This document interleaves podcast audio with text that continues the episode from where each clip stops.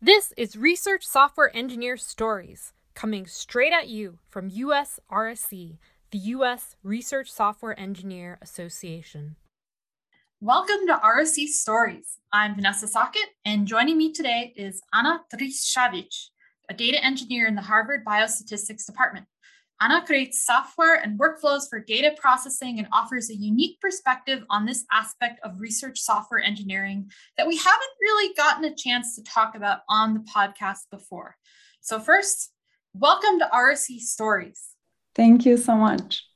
Okay, so before we jump into your new role and data engineering, can you tell us a little bit about yourself and your background and how you found this line of work? I had an interest in science actually from a very early age. The scientist Marie Curie was my first role model, and I really wanted to become a chemist or a physicist. Kind of first time when I got to actually do some sciencey things was in the Petnica Science Center in Serbia, where I'm from.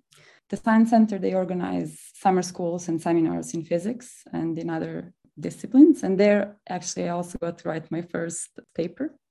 And then I went to the university and studied two programs. So I did a computer science degree and also mechanical uh, general engineering degree. And then at the last year of the study, I found out about an opportunity to join Microsoft Development Center, Serbia, in the new team. So that was a completely new team, newly formed team, so data science team. And that is immediately what I kind of like really sparked my attention for data science. So I think maybe that is also because I was not really motivated to work on like operating systems that was in the typical coursework. And when I found out about this opportunity, I did a lot of research on data science. And also, I found out about a course. So, mine, this was like 10 years ago. So, there was not really so many things online on data science 10 years ago. But I found the MIT Open courseware course on data science. So that was actually not data science, but it was some sort of data analysis. And that open courseware actually influenced me in two important things. So the first thing, Python for the first time. And that was kind of like the love on first sight. And even today, my love for Python is going strong. And the second thing, I was just mind blown that I was able to see this course not only from a different country, but from a different continent. And that really influenced my view on open science and open source software and open data. So that was, I was very grateful that I was able to see this course and to go through it.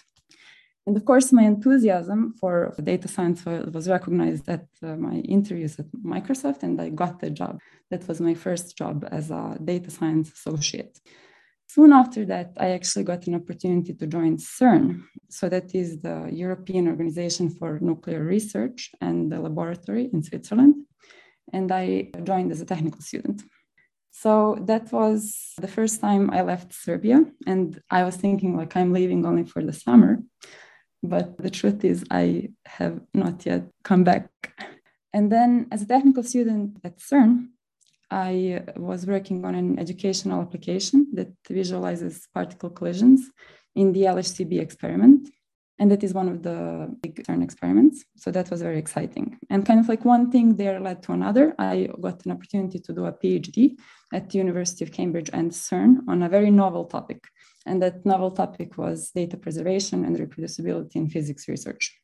So, kind of like the idea is that as experimental hardware evolves and the software and the data changes with this hardware and software, how do we capture all of these changes year by year so that we can conduct physics research on both this new and old data? And that was, well, nine years ago. So there was also not much literature on reproducibility back then. And of course, I found out then about virtual containers, about automation, about databases, and the ways how we can capture these data processes. So that was very exciting and interesting, and also scary because not many people worked on that. At the end of my PhD, I worked on many smaller projects that kind of like revolve around this idea of preservation, data management, and reproducibility. And in the last year of my PhD, I was hired at the CERN Open Data Group. So that is kind of like more of the public facing project. But then there is another one that's CERN Analysis Preservation. And there I worked with a group of people on the development of the platforms. And these projects were kind of like general projects at CERN. So I was a little bit of a liaison person speaking about my experience from LHCb, from one of the experiments to the rest of the team. So that was also exciting. And yeah, my then experience at CERN was great and fun. But then I wanted to also experience something else. I wanted to go to the States. Then I applied for postdocs in the States and got a postdoc at University of Chicago with the Energy Policy Institute and the library. So that was exciting. And that was a very valuable experience because for the first time, I worked with different types of data. So the thing is that this group works with uh, geospatial and climate data and uh, socioeconomic data, which is something that I have not seen before. So I was working only with physics data, which you know you cannot hurt anyone sharing physics data. At U Chicago, I for the first time learned about strict data licenses and policies and how we need to be careful how we share data and potentially sensitive data. So that was also really fun and valuable experience. And then after some time, I, through a long-term collaborator, I found out that there is a postdoc opening at Harvard to work with Dataverse data repository team. And that was also really interesting to me. I then moved to Boston. The idea behind my work at Dataverse is that we noticed that on a data repository that the code is present in an increasing number of data sets every year. And then, kind of like the idea behind my work is how do we better support research software and code in data repositories? So at Dataverse, I conducted several reproducibility experiments and found out that we cannot re-execute easily more than 50% of the code files in these replication packages. So these are bundles of data and code. And that is really alarming. And then I kind of like thought about this and thought how we can maybe incorporate better metadata for code containers. And you also gave a presentation on containers on Singularity at one of the Dataverse community meetings. So that was also kind of like in an effort to balance the way how we can capture code and also transparency that we want to provide with code reuse. Yeah, and then after that, I got a new job at the National Studies of Air Pollution and Health at Harvard Biostatistics. And I effectively work as a data engineer. So I integrate many different data sets that the group works with. Yeah, so here we are now. And here we are now.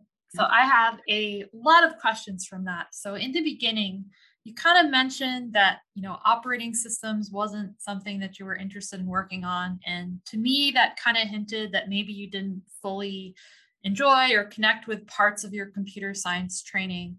Was that the case or something else?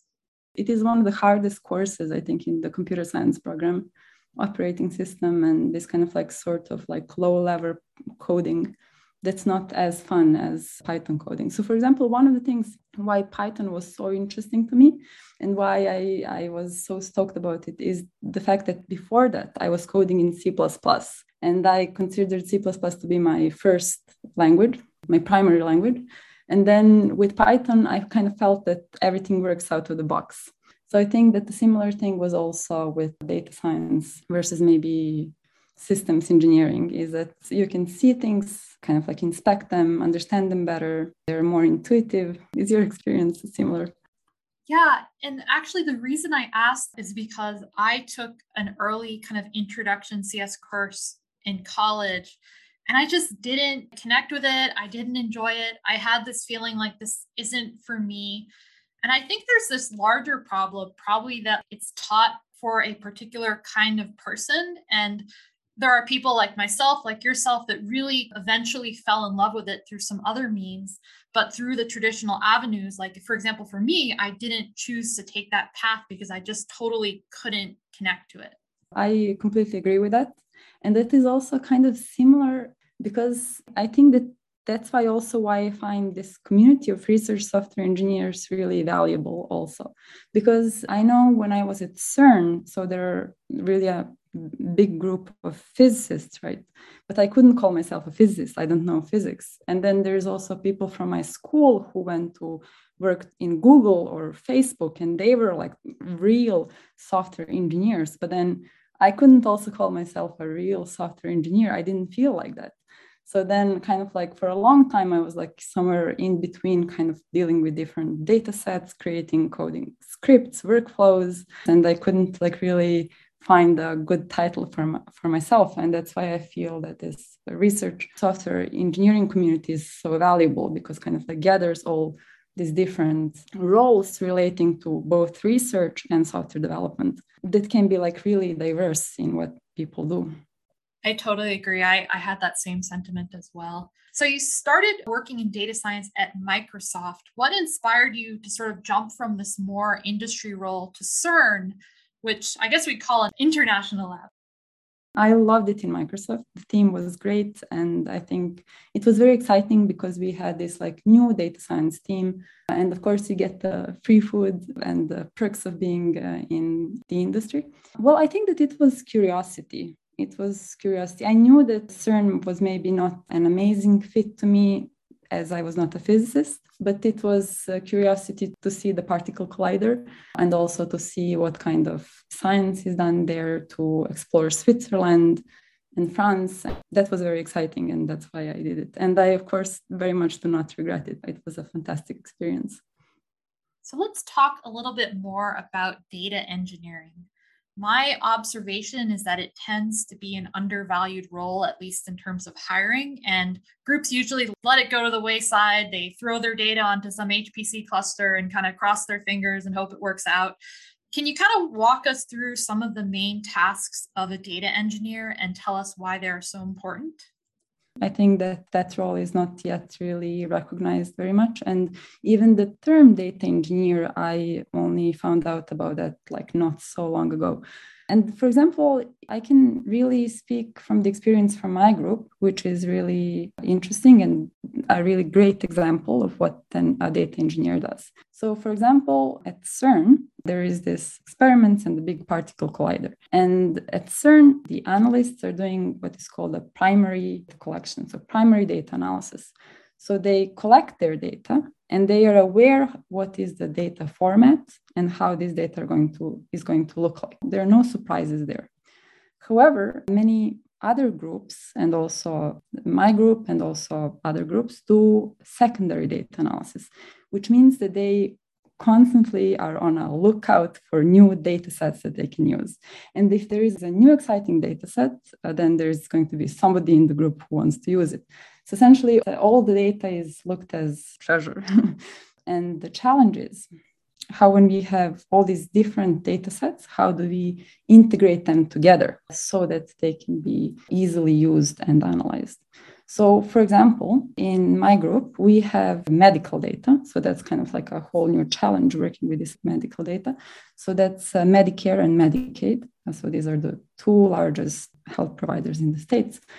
And there is also, because the group is working on air pollution, so then we have air pollution data sets. So these are concentrations of the pollutants, so ozone, ground level ozone, and then fine particulate matter, so that's PM 2.5 particles concentration of them. And then there are also um, data sets on population, so census. There is also data sets on climate and weather, uh, so temperature, and so on. There are also data sets on satellite, uh, so for example, you know, smoke levels or vegetation levels, so green spaces. So these are just maybe some of the most used data sets, but there are also other ones, and they all come from different data sources. And of course, they come in different spatial and temporal resolution. And there is, and the massive challenge is kind of integrating all of these data sets. And, you know, each data set has its own problems. The data is never clean, never complete. They kind of like need to be all aggregated in the same way so that statistical and uh, epidemiological analysis can be done on them. And this can be like a really fun problem to solve with, kind of like creating this data pipelines and workflows, but it is also sometimes a little bit frustrating. So in my job, I create data pipelines.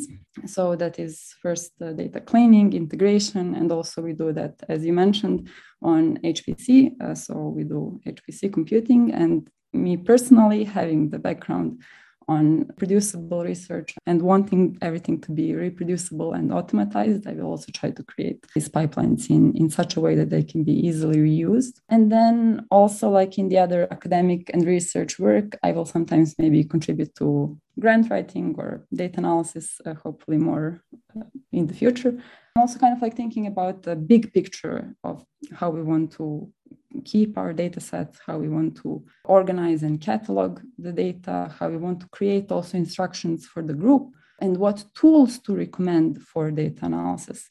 So I think that is a particular challenge in the academic and the research world, world because this like turnaround of people is really fast. So uh, we will uh, fast have like new set of students or new set of researchers who will just need to start from scratch and learn everything how to work with data, how to work with the new software from point zero.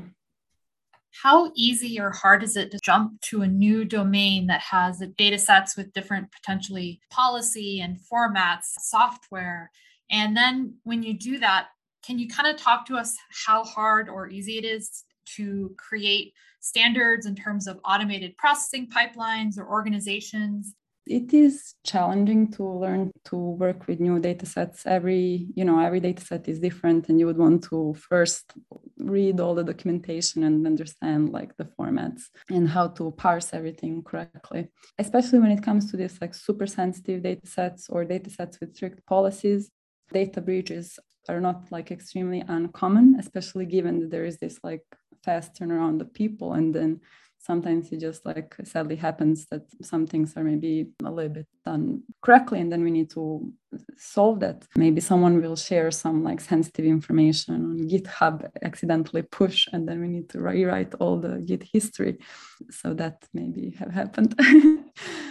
But yeah when it comes to the standards i completely agree that different groups will use different standards. One thing that i noticed is that i think that it is really helpful and also like a good practice to use python to use r which are you know free and open source and easy to use and learn. And there is like a plenty of resources uh, on python and r. The open source community is very proactive and really fun to engage.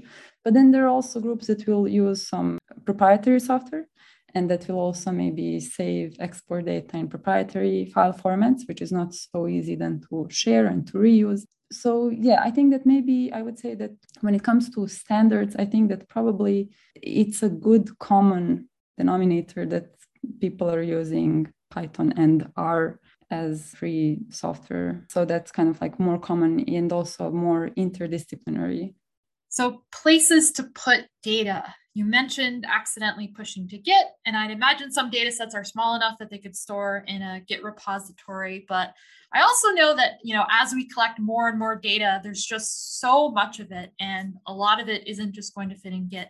Can you tell us about the range that you see in terms of scale and how you tackle storing and organizing some of the largest data sets? GitHub is a software repository, and data should not be well published on github.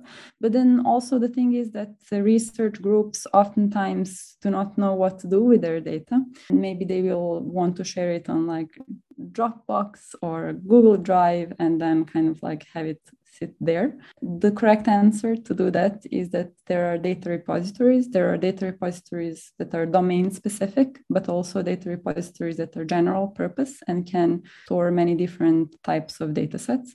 And one of the data repository, so okay, I mentioned that I was previously with the CERN Open Data that publishes CERN data, but now currently I'm also with the Dataverse repository that is a general purpose repository where researchers can share data for free.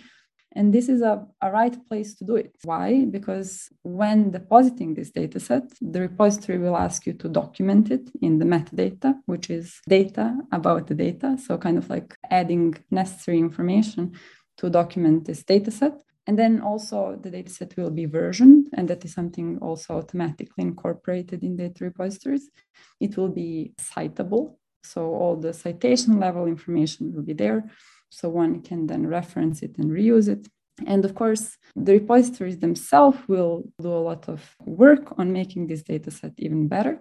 So there are, for example, FAIR principles, so making data findable, accessible, interoperable, and reusable online. And that is something that repositories themselves implement. And of course, to researchers, I will say that it is always better to use open formats, maybe text based formats, when wanting to share data, especially because they are easy to use and also easy to compress. And when it comes to really big data set, it will not be straightforward to upload maybe one massive data set, but then in collaboration with uh, repositories, maybe the institutional repository or other repositories, that will be still possible. And uh, also, one more thing that I want to say, for example, in my group, so there are maybe, I don't know, 100 people in the group, and the data sets are frequently reused. So, for example, one data set that is very nicely formatted and really nice to work with and really easy to work with will be reused several times. And then the thing is that if this data set was already registered in a data repository, then all of these researchers who reuse the data set would be able to, to cite it. So the group would be able to collect citations on this data set. And I think that then this number of citation is also valuable for the group to show how maybe productive they are or to show when you know applying for grants and so on. So that's also one reason why you would want to use data repositories instead of GitHub or other places to store code. Yeah, and reuse is huge. I remember back in graduate school, there was this kind of obsession to like publish everything out of your data before you share it. And even as a young grad student, then I would try to tell people, like, well, if you publish the data set and you do a really good job at that, you're going to get a heck of a lot of citations just from that. Yeah, exactly. And then maybe that also invites co- collaborations because maybe, you know, depending on the data set, maybe they will want to also reuse some code or understand kind of like how the data set was created exactly, maybe some nuances. And then maybe you will get a collaborator and a new paper just by having shared your uh, data set. Yeah. Okay, so hopefully this next question is a little bit of fun.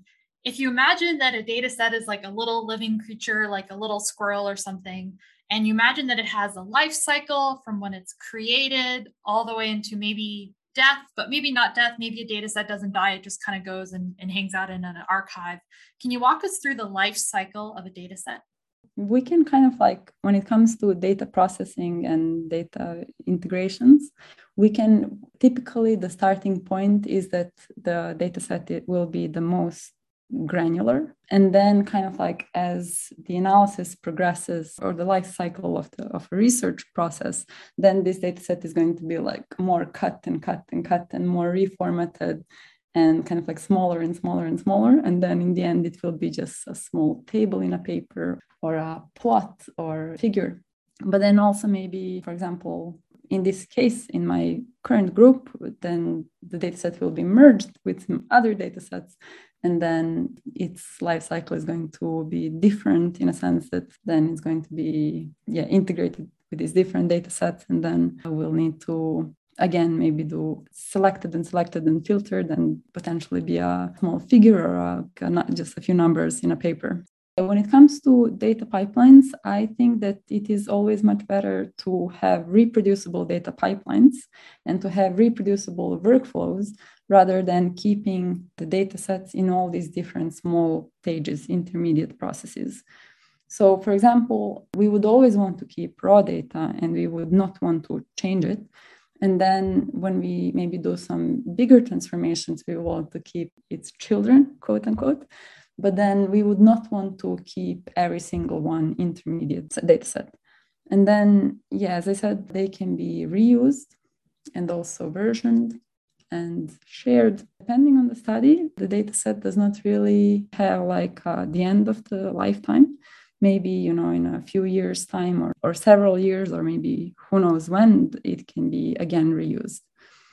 So that's a good question. I will need to think more about it.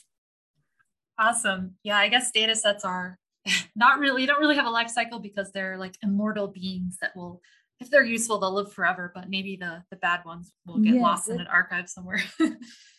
Absolutely. That's why there is also a big community on data preservation. We cannot know how valuable a past data set can be right there are many stories where a data set that was collected like years ago like now find a completely new purpose and are found very valuable but it is something that we do not know and we, we are not able to know so that's why we want to keep and preserve as much data sets as we can and i think they are even like much more straightforward to preserve in some sense than code code is much more fragile and harder to preserve and re-execute in the future so that's why your work on data container on, on virtual containers is really valuable. So aside from the languages Python and R, are there specific open source projects that you want to give a shout out to? Yes. So I would like to mention PostgreSQL, the database, and also, I think that uh, someone who wants to work with data, SQL or SQL is a really great resource. So, for example, uh, we have, so I said we work with very different data sets, but then in some cases, it is much better to have a database, to have a data platform for the data sets that are constantly reused and that are constantly being used in the group. So, that's why, for example, in, in my group, we developed this database uh, for this kind of like canonical data sets and we don't want to create a new pipeline or to use pandas or R for every single change in the maybe initial conditions of the dataset. So we want to have something that is going to, to work in most cases, and that is then Postgres SQL. And that one is free and open source and amazing for academic purposes. Then also, I know that when it comes to workflows, I would like to mention maybe Apache Airflow as also a good resource, and then virtual containers and other automation tools are great. And sometimes it is very easy to create automatized workflow. It just needs maybe like one additional file to capture the workflow and also remove this ambiguity on what scripts need, should run first and what second and what third. So that can be really hard for users sometimes to decipher you have me kind of pondering what we can better do in the research software engineer community to champion and support the role of data engineers or just create awareness. Like, as you were talking, one thing that came to my mind is that I look around the RSE community and I, I could probably guess the kind of data that people work with, but I don't really know. And it would be really interesting to just have like a data survey what kind of data do you work with? What open access data are you working with? And kind of map that landscape and then figure out maybe where there could be data engineers valued, but there aren't any. It, it just seems like something that we don't know that I just personally would, would like to know. And I think it would be useful.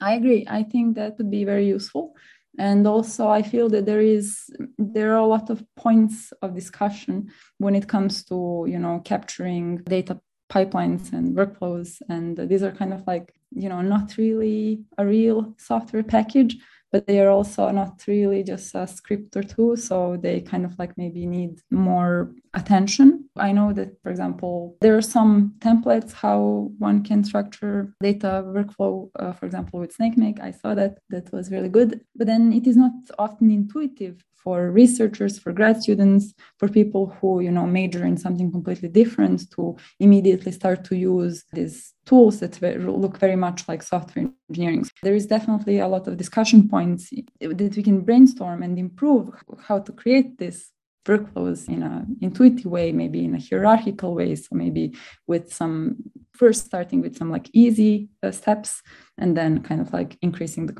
complexity. I hope that makes sense. And also, I would like to mention so there was a RSE collaborations workshop, and that workshop was in the UK, I think, based. So everything was like really early in the morning but the program was really interesting and it was really interesting for me as someone who is working mostly with data so there was a lot of talks on this like overlap obviously between research and software engineering but there was also talks on like reproducibility and i think that uh, that was great so i think that there is already a lot of things that are interesting in the community but also some things definitely would require more discussion and there is room for brainstorming so if anyone wants to to do that we can brainstorm together I totally think we should. And with respect to Snakemake you make a really good point. I develop a lot for Snakemake so I know it fairly well. And the community that uses Snakemake is very biology heavy, which means that there's a lot of these things called wrappers that are really easy to just like insert into your workflow and easier for someone that is familiar with those tools like SAMtools and that kind of thing. But there's entire domains that are not represented in SnakeMake just because nobody has probably ever just like asked or looked into it. And so it would be really interesting to kind of engage with our community and kind of find the people that may be falling through the cracks with respect to just really struggling to make some of these data processing pipelines and then making some new SnakeMake wrappers, for example. I think that would be really fun. yeah, yeah, I agree. I think that typically you know the most straightforward for uh, early career researchers and students is kind of like the structure where it is clear what scripts need to be executed first, second, third. So maybe there will be some numbering or some sort of like annotation like that. But then, you know, for this kind of like more advanced workflows, the repository structure is more like software package. So then we kind of like don't really have the middle ground there. So that is definitely something to, to talk about, to think about, to maybe create this like hierarchical system where one can increase the complexity, maybe add different things also depending on the domain. So that was a good point. Yeah. We're coming up on time. I have just a few more questions. What are three pieces of advice? So let's say that someone comes up to you and they just need like three quick bullet points of like what are best practices for being a data engineer. I am not a data engineer. Please give me three quick tips that are going to help me. One, two, three, go. So the first one I would say capture environment, capture runtime environment. That one is a really huge one. I think that that one is actually what causes the most problems. Uh, also with the experiments when I was like re-executing code from Dataverse, but also, you know, now when I reuse the code on HPC, it is really hard to find this like runtime environment that was used for specific code script. So I think that is like the messy one is like export your runtime environment that's kind of like just to understand how to re-execute each script i think also you know documentation documentation documentation that one is a really big one. So our readme files that are informative and that where you can understand what was happening and that you can understand what are the initial points and what are the endpoints of the data processes. So that's an important one. And i think finally automation that one is also an important one i would say. Automation really helps you also debug some of the things that you think maybe worked and then you need to maybe create instead of long fixed paths you need to create relative paths. You need to also make sure that your steps chain well together. So i think automation not only that it automatizes the whole process but it also serves as a testing tool for creating this pipeline Okay, final question. What do you like and dislike about living in the States? Well, okay. The first thing that I really like is that everyone speaks English. so I was living in all different places. I was living in France, in Switzerland, in the UK. Okay, UK also they speak English with a English accent. But I think that in the States somehow me and I think maybe the rest of Europe are very much influenced by the American English, and also we watch the movies and the music. So this is like a much more familiar accent to us. So kind of like everything feels more familiar in that sense. Also, people are really friendly. Okay, is there something that I really dislike? There are, of course, some things it's really far away from Europe. That's uh, one thing that I maybe dislike. But yeah, I think that living in a bubble, such as, for example, Boston university campuses, it's really it's really nice. It's really cool, and I think it has been really fun. Fantastic. So, Ana, it was such a pleasure chatting with you. I think data engineering is such an invaluable skill, and I'm really glad that we had our conversation today. And I do think we should kind of brainstorm and think about how to better engage with the RSE community about data engineering and try to figure out and map our particular communities. So, thank you for coming on RSE Stories today. Thank you so much. Uh, this was a really great conversation, and you really gave me some things to think about.